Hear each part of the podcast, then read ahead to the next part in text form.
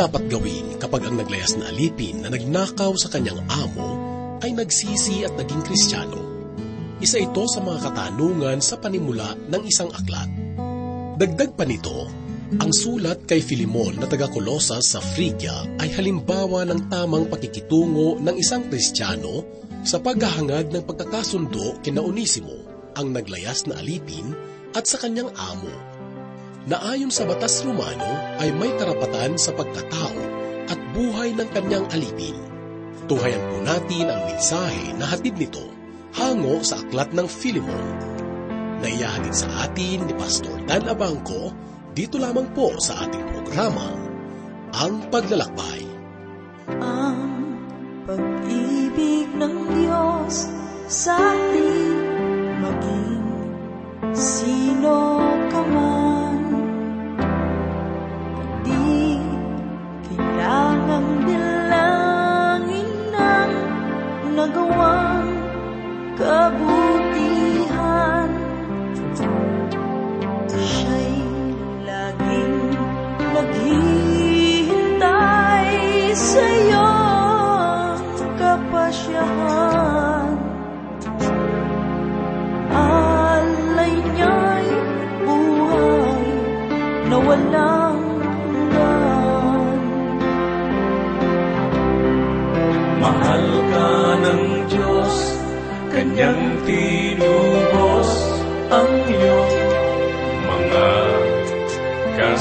kasalanan. Mahal ka ng Diyos, ginusto niyang ika'y huwag nang pahirapan.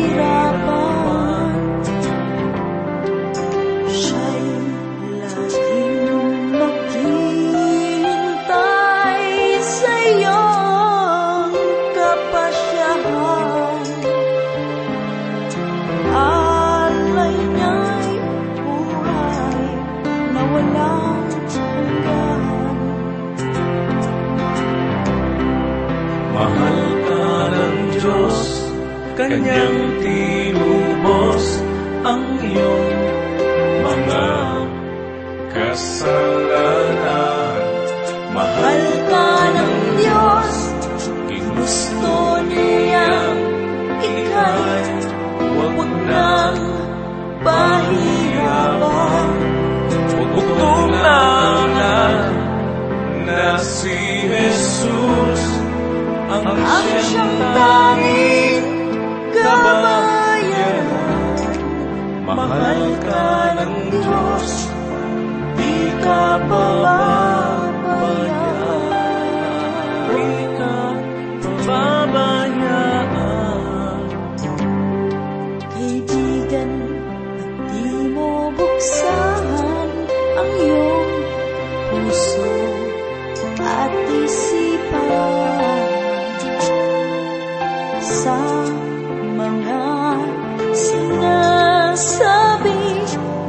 Ng banal na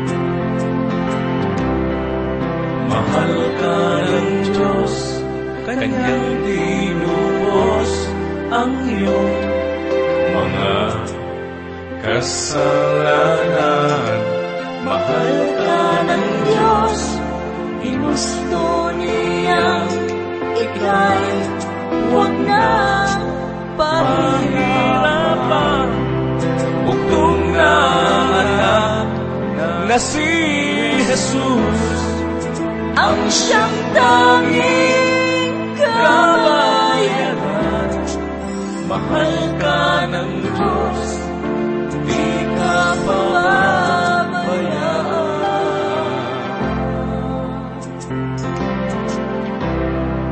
Bugtong na anak na si Jesus, ang siyang tanging. Isang mapagpalang araw mga kapatid. Salamat sa Panginoon sa panibagong araw na ibinigay sa atin upang tayo ay mag-aral ng kanyang salita. Samahan po ninyo ako. Ako po si Pastor Dan Abangco at pag-aralan po natin ang banal na aklat. Ang mga liham sa bagong tipan ay isang bagong pamamaraan ng pagpapahayag at pagtuturo ng Panginoon sa kanila. Bago ang mga liham ay gumamit ng kautusan, kasaysayan, tula, hula, at mga ebanghelyo upang sabihin ang kanyang kalooban sa mga tao. Nang gumamit ang Diyos ng liham, naging mas personal at tuwira ng kanyang pakikitungo sa mga mananampalataya. Ang iba ay para sa mga iglesia at ang iba naman ay para sa mga tao. Walang kaalam-alam si Pablo na mapapasama sa Biblia ang kanyang liham na ito kay Filimon. At marahil, kung makikita niya ito ay mahihiya siya. Kung babasahin natin ang liham na ito, kay Filimon ay parang nakikibasa tayo ng isang personal na liham. Ang liham na ito ay isang personal na liham para sa isang tao at ito ay si Filimon. At bilang isang personal na liham, hindi nito sinisira ang pakikipag-usap ng Espiritu at ang kahalagahan nito sa buong kasulatan. Mayroong dahilan ng Espiritu kung bakit nakasama ang liham na ito sa Biblia.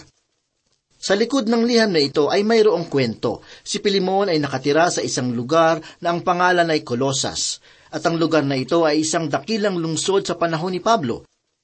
At ang isa pa sa mga liham ni Pablo ay para sa mga mananampalataya ng Kolosas.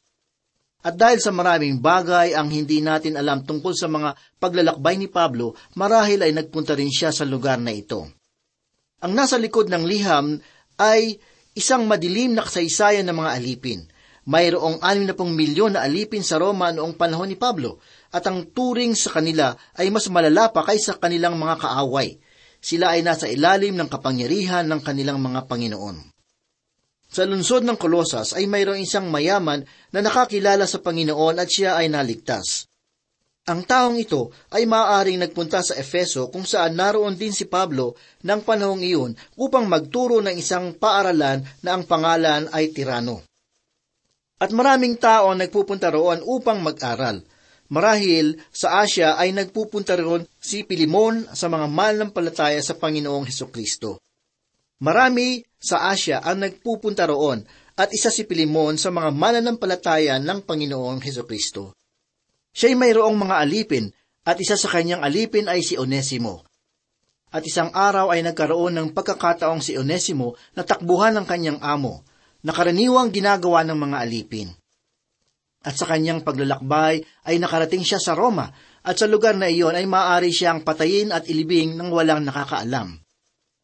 Marahil isang araw sa kanyang paglalakad sa lunsod ay mayroon siyang nabalitaan kung papaano ang magiging malaya sa pagiging alipin. Nang siya ay nasa tahanan pa ng kanyang amo, ay hindi niya inisip kung saan siya matutulog o kung ano ang kanyang kakainin. Ang kanyang amo ang bahala sa mga bagay na to, subalit ngayon ay malaking suliranin sa malaking lunsod na ito. At marahil sa mga panahong iyon ay hirap na ang kanyang pangatawan at kalooban, marahil na rin dahil sa gutom. Marahil isang araw ay mayroon siyang nakitang isang lipon ng mga tao na nakikinig sa isang tao.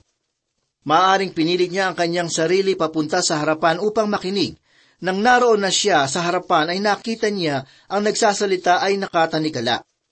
Tinakbuhan ni Onesimo ang tanikala at inakalang malaya na siya, subalit nang pakinggan niya ang taong ito na nagngangalang Pablo, inakala niyang ang taong ito ay malaya, samantalang siya ay alipin pa rin. Alipin sa pagnanasa at gayon din sa kahirapan. Ang taong ito ay malaya bagamat nakatanikala. Ako naman ay walang tanikala, subalit alipin pa rin. Hinintay ni Onesimo hanggang sa wala ng mga tao at siya ay nagpunta kay Pablo. Nais niyang malaman kung ano ang mga itinuturo ni Pablo, kung kaya't itinuro ni Pablo ang tungkol kay Kristo. Kung paanong namatay si Kristo bilang kabayaran sa kasalanan ng mga tao at nabuhay na magmuli sa ikatlong araw. Hiniling ni Pablo na ibigay ni Onesimo ang kanyang pagtitiwala sa Panginoon. At gayon nga ang ginawa niya at noon din ay naging isang bagong nilalang ang taong ito. At pagkatapos nito ay ginawa ni Onesimo ang tunay na ginagawa ng mga tunay na nagbago na kay Kristo. Nais siyang tuwirin ang tama. Sinabi niya kay Pablo ang lahat ng kanyang pagkatao bilang isang alipin, Sinabi niya kung saan siya galing at kung sino ang kanyang amo. At pinayuhan naman siya ni Pablo na kailangan siyang bumalik kay Filimon, subalit sa pagkakataong iyon ay isang bagong nilalang na katulad ng kanyang amo. Maaring natatakot si Onesimo sa kanyang muling pagbabalik kung kaya't sumulat ng liham si Pablo para kay Filimon. At niloob ng Diyos na makasama ang liham na ito sa Biblia upang ating malaman ang kanyang kalooban. Sa puso ng isang tao, mayroong palaging pagnanais na maging malaya. Subalit ang bang sa mga panahong ito ay maraming Pilipino ang alipin ng alak. Hindi sila malaya. Mayroon namang mga alipin ng mga ipinagbabawal na gamot. Nariyan naman ang mga bihag ng kahirapan. Mayroon din namang mga bihag ng makapangyarihang salapi. At nabubuhay tayo sa panahon kung saan ipinagyayabang ng mga tao ang kanilang kalayaan. Sa palagay nila ay mga malaya sila, subalit ito ang sinasabi ng Panginoon sa Juan 8.36. Kaya't kung kayo'y palayain ng anak, kayo'y magiging tunay na malaya. Ang tangi nating matutunan sa liham na ito ay ang salitang kalayaan. Ito ang kalayaan na mas sigit pa sa kahit na anong pangaalipin sa sanlibutan. Ito ang kalayaan na tunay na kailangan ng lahat. At ngayon ay magsimula na tayo sa ating pagbabasa ng liham ni Pablo para kay Filimon. Sa talata isa, ito po ang sinabi, Si Pablo bilanggo ni Kristo at si kapatid na Timoteo kay Filimon na aming minamahal na kaibigan at kamanggagawa. Hindi nabanggit ni Pablo sa liham na ito ang katotohanan ng isa siyang apostol. Kung mapapansin natin, tuwing sumusulat siya sa mga iglesia, palagi niyang binabanggit na isa siyang apostol kay Kristo Jesus. Subalit ito ay isang liham para sa isang kaibigan. Hindi niya kailangan ipagtanggol ang kanyang pagiging apostol. Nilayo niyang maging personal ang liham na ito. At sa aking palagay, ay magugulat siya kung malalaman niyang nababasa ng buong mundo ang kanyang liham na to. Mayroong mga tagapagturo na nagsasabing nakabilanggo si Pablo dahil sa nangangaral siya ng Ebanghelyo. Subalit, hindi ganito ang nasa isipan ni Pablo nang sabihin niya ang mga bagay na ito. Ginamit niya ang wikang Griego sa liham na ito at ang wikang ito ay mayroong mas malalim na kahulugan. Kung mas lalaliman natin ang sinasabi ni Pablo sa bahaging ito na niloob ng Diyos na maging bilanggo siya, sa isang liham din na kanyang isinulat, sinabi niya na niloob din ng Diyos na magkaroon siya ng sakit o tinik sa laman. Malinaw dito na umiikot ang buhay ni Pablo sa kalooban ng Diyos, at ang kanyang pagkakabilanggo ay kalooban ng Diyos para sa kanya. Si Timoteo ay hindi lamang kapatid ni Filimon at ni Pablo, subalit kapatid mo rin siya kung nananalig ka rin sa Panginoon. Sa talatang dalawa, ganito po ang sinasabi, At kay Apia na ating kapatid na babae, at kay Arkipo na kapwa naming kawal, at sa iglesia na nasa iyong bahay. Si Apia ay asawa ni Filimon. Ang pangalang Filimon ay isang Griegong pangalan at isa siyang mamamayan ng Kolosas. Ang pangalang Apia naman ay isang pangalan ng taga Prigia. At sinasabi nito sa atin na minsan ay mayroong isang batang lalaki na ang pangalan ay Pilimon na nagpunta sa silangan upang doon ay maghanap buhay. At sa kanyang pagsisikap ay naging mayaman siya at nakapag-asawa na rin siya sa bansang kanyang pinuntahan. At ang mag-asawang ito ay nakakilala sa Panginoon at naging mananampalataya. At maaaring ang pangalang Arkipo ay kanilang anak at hindi tunay na sundalan ng Roma subalit isang kawal ng Panginoon. Hindi lamang binago ang sambahayang ito, bagkus ay mayroong pang iglesia sa kanilang tahanan. Nais kong pag-isipan natin ito ng konti. Naging masyadong mahalaga na ang malalaking gusali sa mga tao sa panahon natin na sadyang malayo ang kaugnayan sa layunin ng isang iglesia. Ang isang iglesia noong panahon ni Pablo ay hindi isang hiwalay na gusali sapagkat wala silang kahit na anong gusali. Ang mga gusali lamang na makikita sa kanilang panahon ay mga gusaling inilaan para sa mga Diyos-Diyosan. Nagkikita-kita ang mga unang mananampalataya sa mga tahanan. Mas mahalaga ang mga taong sumasamba kaysa sa laki at sa karangyaan ng isang panambahan. Ang tunay na iglesia ay ang mga taong sumasamba sa Panginoong Heso Kristo. Sa talata lima, ganito po ang sinasabi, sapagkat nabalitaan ko ang iyong pag-ibig para sa lahat ng mga banal at ang pananampalataya mo sa Panginoong Hesus. Ang buhay ni Pilemon ay isang patutuo at inilalarawan niya ito sa magandang pamamaraan. Ipinakita niya dito ang pag-ibig niya sa Diyos at gayon din sa ibang tao. Matapat siya sa Diyos at matapat din siya sa mga mananampalataya. Sa talata 6, ganito po ang sinasabi, Idinadalangin ko na ang pamamahagi ng iyong pananampalataya ay maging mabisa kapag nalaman mo ang bawat mabuting bagay na maaari nating gawin para kay Kristo. Ang pananampalatayang ito ay kanyang ipinamamahagi. At isang pamamaraan ng pamamahaging ito, ang kanyang pananampalataya ay sa patutuo ng kanyang buhay. Sa talata pito, ganito po ang sinabi, sapagkat ako'y totoong nagalak at naaliw sa iyong pag-ibig, sapagkat ang puso ng mga banal ay naginhawahan sa mamagitan mo, kapatid ko. Malaki ang kagalakan ni Pablo sa pagmamahal na ito ni Filimon at gayon din sa ibang mga tao. Marami ng bahay ng mga mananampalataya ang aking napuntahan at isang malaki kong kagalakan ang makita ang kanilang pagmamahal hindi lamang sa akin subalit gayon din sa ibang tao. Si Pilimon ang isang tao na palaging nag-aalok ng kanyang tahanan upang maging pahingahan ng mga alagad ng Diyos. Siya ay tunay na matapat na tao. Ang sabi naman po sa walo at siyam na talata, Dahil dito, bagamat kay Kristo ay mayroon akong sapat na lakas ng loob upang utusan kitang gawin ang kinakailangan. Gayunman, alang-alang sa pag-ibig ay nanaisin ko pang makiusap sa iyo. Akong si Pablo ay matanda na at ngayon ay isang bilanggo ni Kristo Jesus. Nais na ipakiusap ni Pablo si Onesimo kay Filimon at sa kanyang pakikipag-usap na ito ay tinayak niyang maayos ang kanyang pamamaraan. At mayroong tatlong batayan ang kanyang pakikiusap na ito, alang-alang sa pag-ibig. Ito ang pag-ibig ni na Pablo at Filimon bilang mga mananampalataya sa kanilang gulang sapagkat mas matanda si Pablo kay Filimon at sa mga pagkakataong iyon ay sadyang mahina na si Pablo dahil na rin sa mga hirap na kanyang naranasan at katandaan. At naging batayan na rin niya ang kanyang pagiging bilanggo kay Kristo. Nais niyang magpunta roon subalit hindi maaari sapagkat siya ay nakabilanggo. Sa talatang sampu, ganito po ang sinabi, Ako'y nakikiusap sa iyo para sa aking anak na si Onesimo na ako'y naging kanyang ama nang ako'y nasa bilangguan. Nakikiusap si Pablo para sa kanyang anak. Hindi nakapag-asawa si Pablo subalit marami siyang anak. Tinawag niyang anak si Timoteo at Tito at ngayon ay tinatawag naman niyang anak si Onesimo. Ito ay ang kanyang espiritual na anak. Siya ang nagdala kay Onesimo sa pananampalataya kahit sa siyang bilanggo sa panahong iyon. Sa talata labing isa, ganito pa ang sinabi, Noon ay wala kang pakinabang sa kanya, ngunit ngayon ay kapaki-pakinabang siya sa iyo at sa akin.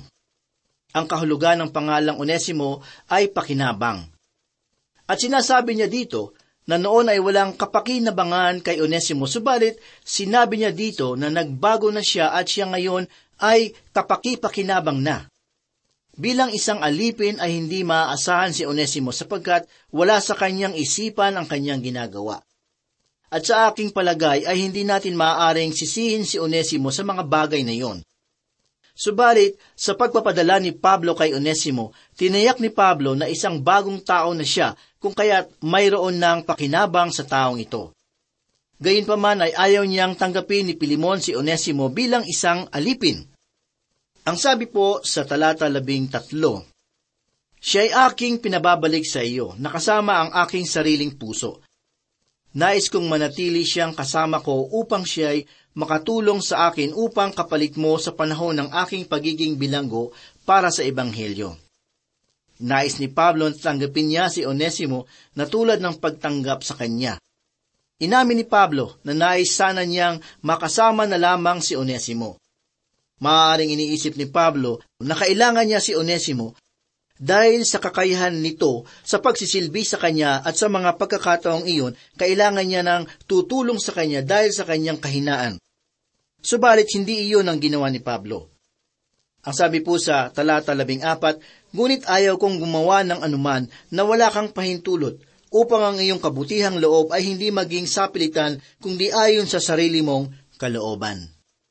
Sinasabi ni Pablo na maaari niyang sabihin kay Onesimo na huwag na siyang bumalik at siya na lamang ang paglingkuran. Subalit alam ni Pablo na mali ang gayong kaisipan. Ang maaaring iniisip din ni Pablo dito na kung nais na ibalik ni Filimon si Onesimo sa kanya ay malaking pakinabang ito sa kanya. Ibinalik ba ni Filimon si Onesimo kay Pablo? Isa rin ito sa hindi natin alam sa buhay ni Pablo, subalit sa aking palagay ay oo. Maaaring kasama niya si Onesimo nang ito ay magpunta sa Roma upang siya ay tulungan. Ang sabi po sa talata labing lima at labing anim, marahil ito ang dahilan kung bakit nahiwalay siya sa iyo ng ilang panahon upang siya'y mapa sa iyo magpakailanman. Hindi na bilang alipin, kundi higit pa sa alipin. Isang kapatid na minamahal, lalong-lalo na sa akin. At gaano pa kaya sa iyo, maging sa laman at gayon din sa Panginoon. At dahil sa naging isang mananampalataya na si Onesimo, ay nagbago na rin ang kanyang ugnayan kay Filimon. Sangayon sa batas ng Roma, ay isa pa rin siyang alipin, subalit para kay Filimon, mas sigit na siya dito, isa na siyang kapatid. Makikita natin sa dalawang talatang ating babasahin ang isang napakagandang pagsasalarawan ng ganap na pagbabago sa buhay ng isang mananampalataya. Sa likod ng pakiusap ni Pablo ay naroon din ang pakiusap ni Kristo sa Ama para sa mga makasalanan na nagtitiwala sa tagapagligtas. Ang isang mananampalataya ay tatanggapin sa langit na katulad ng pagtanggap kay Kristo. Kung paanong tinanggap ang anak, gayon din naman tayo. Tayo ay tinanggap sa pamamagitan niya at ito ay mababasa natin sa aklat ng Apeso, isa talatang anim. Ganito naman po ang sinabi sa talata labing pito, Kaya't ako ay itinuturing mong kasama, tanggapin mo siya na parang ako. Nais ni Pablo na gawin kay Onesimo ang pagtanggap na ibinigay ni Pilimon kay Pablo. At sa talatang labing walo, ganito po ang sinasabi, Ngunit kung siya ay nagkasala sa iyo ng anuman o may anumang utang sa iyo, ay ibilang mong utang ko na rin. Ginagamit ni Pablo ang kanyang sarili bilang kabayaran sa utang ni Onesimo. Napakagandang larawan. Ganito rin ang ginawa ng Panginoon sa ating mga kasalanan. Siya ang nagbayad ng kaparusahan ng ating mga pagkakasala. Ito ang ibig sabihin ng na kay Kristo. Tayo ay tinanggap sa pamamagitan ng anak. Napakagandang pagsasalarawan ng pagmamahal ng Panginoon sa atin. Basahin naman po natin ang ikalabing siyam na talata. Akong si Pablo ay sumusulat nito sa pamamagitan ng aking sariling kamay. Ako ang magbabayad niyon. Hindi ko na ibig banggitin pa ang utang mo sa akin, pati ang iyong sarili. Ibinigay ng Panginoon ang kanyang buong buhay at umagos ang kanyang dugo upang mabayaran lamang ang ating mga pagkakasala. Ang sabi po sa talata dalawampu, Oo kapatid, hayaan mong magkaroon ako ng kapakinabangan na ito mula sa iyo sa Panginoon. Sariwain mo ang aking puso kay Kristo. Tunay na ipinapakiusap niya si Onesimo sa kanya. Ang sabi po sa dalawamput isang talata, Sinulatan kita na may pagtitiwala sa iyong pagsunod, yamang nalalaman ko na gagawin mo ang higit pa kay sa aking sinasabi. Malinaw nating makikita na isa itong personal na liham at ibinubuhos ni Pablo ang kanyang pagtitiwala na higit pa ang gagawin ni Pilimon sa kanyang kahilingan. Isa sa katangian ng mga mananampalataya na higitan pa ang hinihiling sa kanila at ang isang dahilan kung bakit maraming mananampalataya ang mahihirap ngayon ay dahil sa masyado nilang tinitibit ang Panginoon. Ang Diyos ay sagana sa pagpapala sa mga taong sagana sa pagkakaloob. Sa dalawamput dalawa, ganito po ang sinabi, isa pa, ipaghanda mo na rin ako ng matutuluyan sapagkat umaasa ako na sa pamamagitan ng iyong mga panalangin ay maibabalik ako sa iyo. Inaasahan ni Pablo na palalayain din siya sa bilangguan. At hinihiling niyang ipanalangin nila ang kahilingang ito. At dahil na rin marahil sa nasulat ang liham na ito sa kanyang unang pagkakabilanggo, siya ay pinakawalan at maaaring dinalaw siya ni Filimon sa kanyang tirahan. Ang sabi po sa dalawamput tatlo hanggang dalawamput limang talata, Binabati ka ni Epapras na aking kasamahan bilanggo kay Kristo Jesus, gayon din ni na Marcos, Aristarco, Demas at Lucas na aking mga kamanggagawa. Ang biyaya ng ating Panginoong Heso Kristo ay sumainyo nawang Espiritu. Kung buburin natin ang liham na ito, makikita natin na kung ano tayo sa harapan ng ating Panginoon. Tayo ay mga magkakapatid. Magkakapatid tayo sa pamamagitan ng dugo ni Kristo, hindi na tayo tulad ng mga walang pananampalataya na may pagkakaiba sa ibang tao. Kung ikaw ay may tunay na kaugnayan sa Panginoon, ay mayroong ka ring kaugnayan sa iba pang mga mananampalataya. Iisa lamang tayo kay Kristo sapagkat sa pamamagitan niya ay nagkaroon ng iisang layunin ang mga mananampalataya sa Kanya, ang sambahin siya. Kung sagaling hindi ka pa kapatid kay Kristo sa mga panahong ito, inaanyahan kita na iwan mo ang iyong masamang kalikasan at tanggapin ang pagmamahal niya para sa iyo. Tayo po ay manalangin.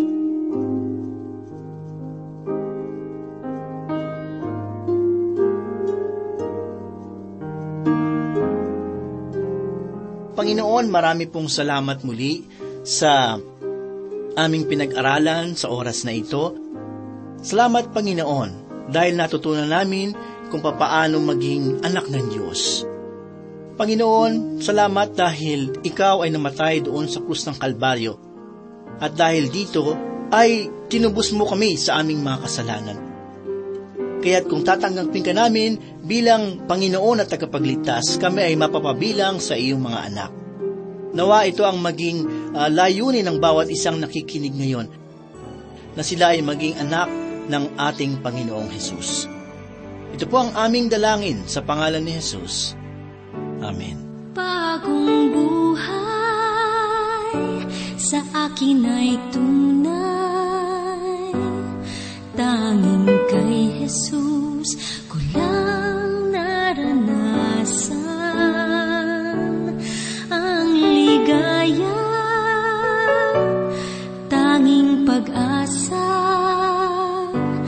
sa puso ko'y ngayon ko lang nadama. Ang dalangin ko ako'y samahan mo. Sa tuwi-tuwi